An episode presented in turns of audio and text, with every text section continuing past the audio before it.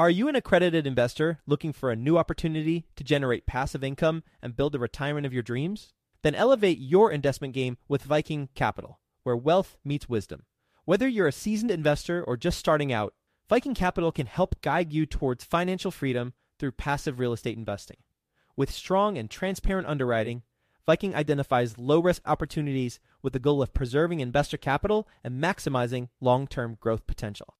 And their accessible and responsive investor relations team will help you understand how each investment will impact your unique financial goals. With $800 million in assets acquired, more than 230 million in equity raised, and more than 5,000 units under management, Viking Capital is your path to early retirement. To learn about Viking Capital's latest investment opportunity, which is available for you right now, visit go.vikingcapllc.com forward slash best. That's go.vikingcapllc.com forward slash best to get started today. Did you know that within a decade, women will hold $30 trillion in investable assets? Yet somehow only 19% of women reported feeling confident in selecting investments that align with their long term goals. Our friends at Invest Her are out to change that. Invest HerCon is the number one premier conference for women in real estate, and it's happening June 2nd through the 4th in Austin, Texas. Invest HerCon is not just another real estate conference. It's a transformational experience focused on real estate investing, business strategies, and self care tactics, all designed to help women take control of their financial futures. Gain the knowledge and skills you need to grow your portfolio and build a sustainable business, all while connecting with over 500 women who are playing at the same level. To learn more and to get your tickets, visit investhercon.com today and use the code 100BESTEVER to get $100 off your ticket. That's investher, H E R, con.com, promo code 100BESTEVER to get $100 off your ticket. Quick disclaimer the views and opinions expressed in this podcast are provided for informational purposes only and should not be construed as an offer to buy or sell any securities or to make or consider any investment or course of action. For more information, go to bestevershow.com.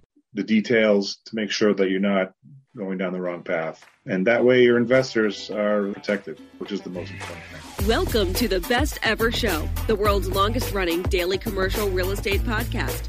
Our hosts interview commercial real estate experts every day to get you the best advice ever with none of the fluffy stuff. Best ever listeners, welcome to the Best Real Estate Investing Advice Ever show. I'm Slocomb Reed and I'm here with Matt Kontoff. Matt is joining us from Acton, Massachusetts. He's the principal and founder of Red Wing Capital, which focuses on multifamily syndication. Currently GP of 43 units, also has four duplexes, and is an LP in over 1,100 units. Matt, can you start us off with a little bit more about your background and what you're currently focused on? Sure. My background is in software engineering. So I'm a recovering software engineer. I left that a couple of years ago nice. after a very successful career for over 30 years. And now my focus is multifamily syndication, commercial properties, 20 units and above. And over the last couple of years, I've invested in over a thousand units, mostly passively, except for the 43 that you mentioned as a co-GP in Columbus, Ohio. So that was pretty cool to be part of that GC team. And right now, my focus is acquiring my next property, which could be either in Huntsville, Alabama, or Columbus, Ohio. Nice. I'm a Cincinnati, Ohio guy. Tell me about your Columbus deal. That's the 43 units you currently are in the GP of. Yes. So the the property is called 43 at New Albany, actually in Columbus, but it's right near New Albany, which is the location where Intel is building their huge fabrication plant. They're going to spend nice. $20 billion on this thing. So there's going to be lots of opportunity for jobs and job growth and construction jobs, and that whole area is growing. So it's going to be near there. Nice. And then within your general partnership, what were or are your responsibilities? So I'm responsible for analyzing the deals, getting the deals, looking into them and see if they pencil out. And if they pencil out to make offers, my team and I have made a bunch of LOIs over the last couple years now, and we've come close on a few of them. So as an engineer, my strengths are in the numbers and in the details, devil's in the details. So that's where I excel. Gotcha. Matt, that makes a lot of sense. given your background, that work is primarily before you close on a deal, preparing the LOI and getting into underwriting. I imagine you're involved in the due diligence process as well. Are you playing yes. any role in the execution of the business plan after you have acquired the asset? Yes, asset management is also another strength of mine. I don't know if I mentioned, but the first property that I owned was back in the 80s with my dad. He and I went in half and half on a fourplex in Boulder, Colorado. And he put up the money and I managed it. And I learned a lot from doing that. And then since then, I purchased a couple of duplexes, have managed those myself. And I really like the duplex because we have a great tenant next door. We actually live in one half of them. We Oh nice. Yeah, we did a house hack. We actually downsized from a, a larger house and did a house hack and moved into one side and the whole place was a mess. We gutted the whole thing. So that's where we are now. So the other part of that is I also volunteered for my local synagogue as a VP of operations. So that in and of itself is more like a commercial management role. Gotcha. Nice. Yeah, my wife, daughter, and I live in a very similar house hack situation. 250 year old townhomes, but the other half is two units. So we got two rents coming in to cover us. Cool. So you have your duplexes, those are there in Acton? Yep. Gotcha. I only have one of them now. I actually sold one of them a long time ago. I had the duplex and we moved across town to a larger house in lovely neighborhood, which I miss. But at a, certain point, I just sort of got burned out. And I was working in tech and, and a startup for 60, 80 hours a week and didn't have time and energy to manage the duplex at the same time. So sold it. I wish I'd kept it. I wish I'd held on to it. I wish I just sucked it up and managed it. But alas, it's not to be. So let's talk more about your Columbus deal, the 43 at New Albany. When did you close? And you said, of course, that Intel building their new facility locally is part of what's going on there. Is that part of what attracted you to the deal in the first place? So we closed early July. I came in a little bit late on the deal to help raise capital and be part of the asset management team. And I really was appreciative of the opportunity to raise capital. And it was in my target market. So it was really appealing to me. Plus, Intel it's just a growth story. And one of the main factors of deciding where to invest is job growth. So this is a huge, clear path to job growth and growth in the area in general. when did you guys close? I think it was July 7th. So just a month ago. Yeah. Gotcha. Will this be your first time being involved as an asset manager in a general partnership? Yes. Gotcha. So, what is the day to day, or I should, I, I guess I should ask week to week of your asset management going to look like? So, we have meetings every week. We get together with the management team plus the GC team. And right now, we are attempting to fill a couple of the units as short term rentals. They're furnished. Hopefully, we can get a bit of a premium for them. And we have four vacancies right now. We're trying on two of them to do the uh, short-term rental thing, and we'll see how that goes. So that's one thing. Other things are just menial kinds of things where some pet owners aren't being very good about cleaning up after their pets, that kind of stuff, the day-to-day stuff. Yeah, there's a lot of little stuff. I'm an active owner operator of apartments here in Cincinnati, so I get to deal with the dog droppings and the tenants who complain and telling the tenants to address their own issues with their neighbors before they try to get us involved. Those are day to day conversations for me in my portfolio as well. I personally, though, am steering clear of short term rentals at the moment. My hmm. growth is in other directions. I used to have short term rentals in really trendy parts of Cincinnati. I've actually leased those out to arbitrageurs.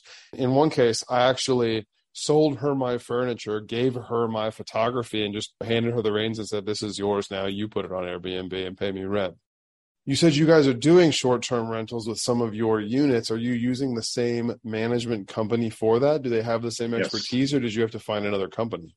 We're using the same management company. So I find it interesting that you sold the furniture to your arbitrage company. That makes a whole ton of sense because if something goes awry, then that's their responsibility, not yours. Well, I'll say from an operations perspective, Matt, that I didn't have the scale. I had recently let go of a team member who part of her role on my team was to handle all of the operations of the short term rentals. And I let her go because I wasn't ready to hire her and empower her for the responsibilities that she needed to have at the time in order to justify a full time position. And part of it was handling the Airbnbs. So when I let her go, three Airbnb units and all of the operations involved in the day to day of those was not something I was ready to take on. So, yes, I found some arbitragers. Those are tiny apartments with some peculiarities that don't play as well in the long term market. So it made the most sense to keep them short term, but I didn't want the work.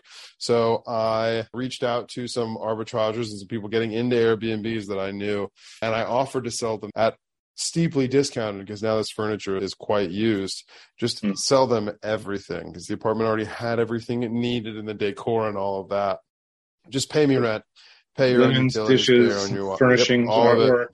The forks, the bowls, the towels, all of it and just let them take it over from there so that I didn't have the responsibility. Makes sense. So, in that regard, I also have some short term rentals in Vermont that I rent. We have a ski okay. house at the base of Mad River Glen. We use it in the winter. I'm an avid skier. And so we actually rent it oh, nice. almost every weekend in the summer because there's so much to do in the valley. There's biking and hiking, and there's art festivals and music. So it's busy just about every weekend. And there's a lot of weddings in this area as well in the valley. And then the other house that I inherited from my dad, my dad was in real estate. He retired early and built this house 50 years ago. But anyway, it's this beautiful house with a beautiful view.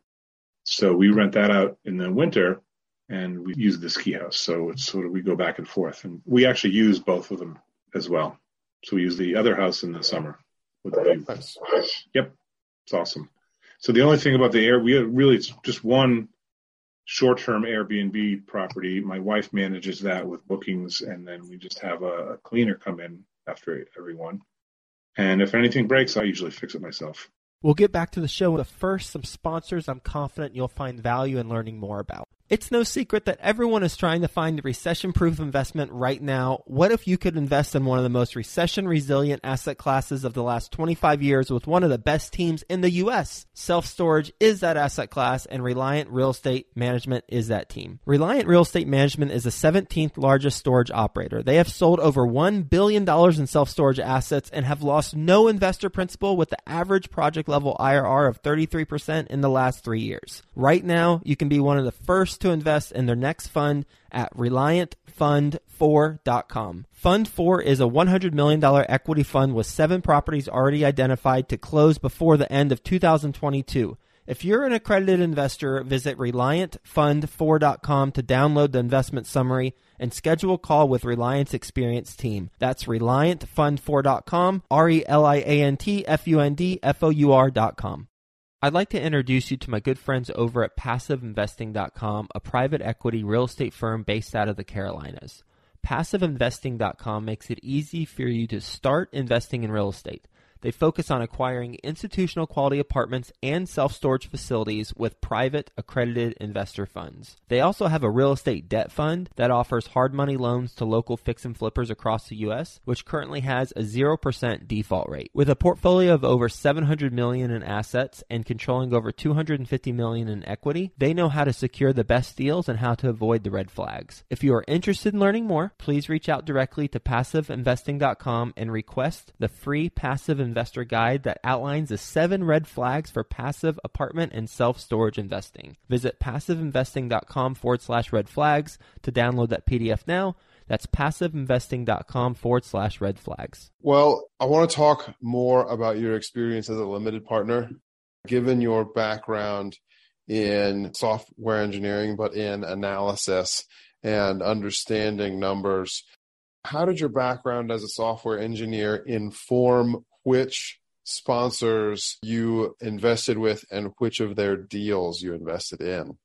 So it's an interesting question. Kind of doesn't really inform which sponsor I select because whatever sponsor you talk to, you know, it's all in the soft skills, whether you have confidence in them to pull out, whether you have confidence in them to do the job and to do what they say they're going to do. They'll obviously put together an OM, an offering memorandum with numbers, and I'll use that to analyze whether or not that the deal is a good deal. Um, I mean, I'll, I'll, even do my own due diligence in the area.